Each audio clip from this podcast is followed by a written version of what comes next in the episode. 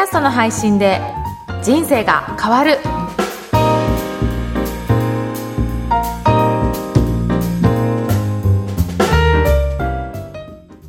こんにちは、小ラボの岡田です。こんにちは上田です岡田さん今日もよろしくお願いしますよろしくお願いします。じゃあ今日のテーマはどうしましょうか？はい。今日は BGM の選定方法や使い方をちょっとご紹介したいなと思います。はいお願いします、あの、BGM つけてる番組も多いと思うんですが、うん。じゃあどういった基準で選ぼうかっていうところが迷われる方も多いと思うんですよね。はい。私も、あの、プロデュースしてる番組がすごくいっぱい増えてきて、うん。やっぱりいろんな BGM を聞いて選ぶんですけど、はい。その時に、えーどうやった基準で選んでるかっていうと、まずは、その方たちがどういったお話をしているのかを聞いていって、うん。そこからイメージする音楽を探していって、はい。それにイメージに合うような BGM はどうだろうっていうところで、いろいろそういったジャンルを探していきながら選んでいくんですよね。うん。やっぱりその方の話の内容だったり、うん。声質だったりとかいろいろあるので、はい、まあ、そこに合わせたような雰囲気を作っていきたいなというふうに思ってます。うん。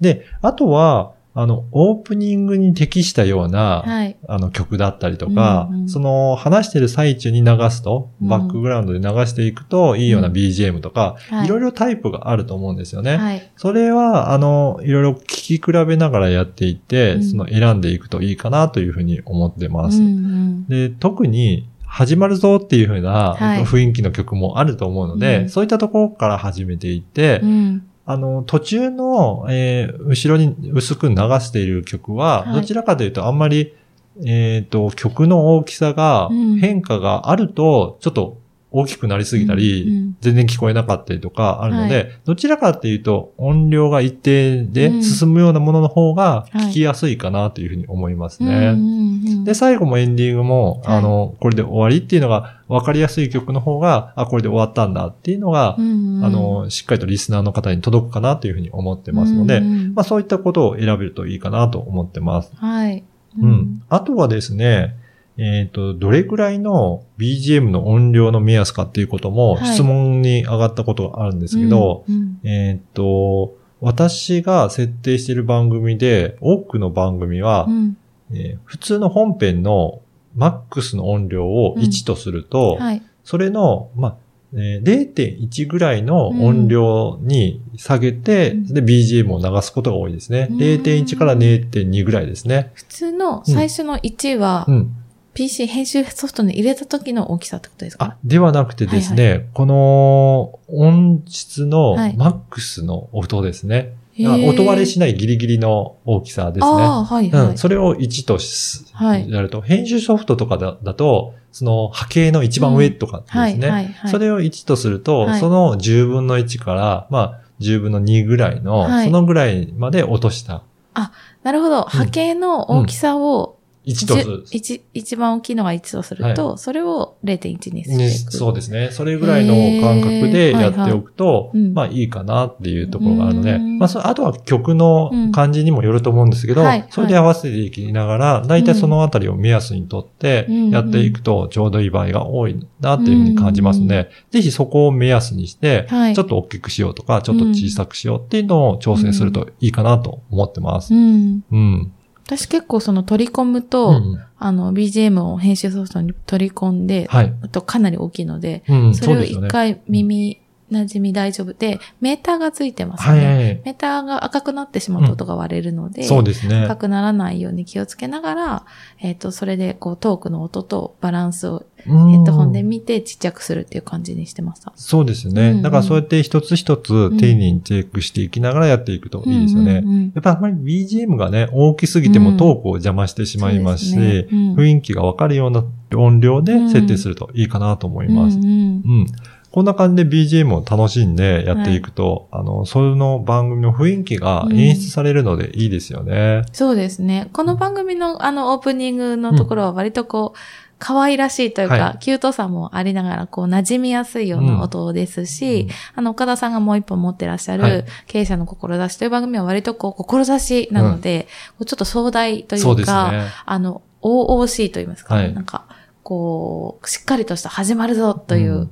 気品あある。るっていう感ねじがしますね。あの、BGM を選定するサイトとかもあるので、うんあの、販売しているようなサイトもあるので、はい。そこでそういったキーワードを入れると、実あはー。結構見つかるんですよね。うんうん。気品あるだったりとか、はい。壮大なとか、うん。あとは楽しいだったりとか、はい。そういった感じでキーワードを入れると、なんとなくそれっぽい、あの、うん。曲がいろいろ並ぶので、はい。そこから絞り込んで、うん。実際に自分で聞いてみて、うんあ、これが合うかなっていうふうに選んでいくと、すごくいいんじゃないかなというふうに思います。そうですね。以前も番組の中でお伝えしたそのペルソナの方にとって、うんこの、この時間がどういう時間にしてほししいかっていうのを想像しながら、例えば楽しい時間にしたいんだったら楽しいとか、うん割と落ち着いておしとやかにだったら、そういうキーワードで探していただくと、確かに選びやすいですね。そうですね。はい。はい。そういった感じで選んでみていただければなと思います。はい。わかりました。それでは今日は BGM の選定、使い方についてお伝えいたしました。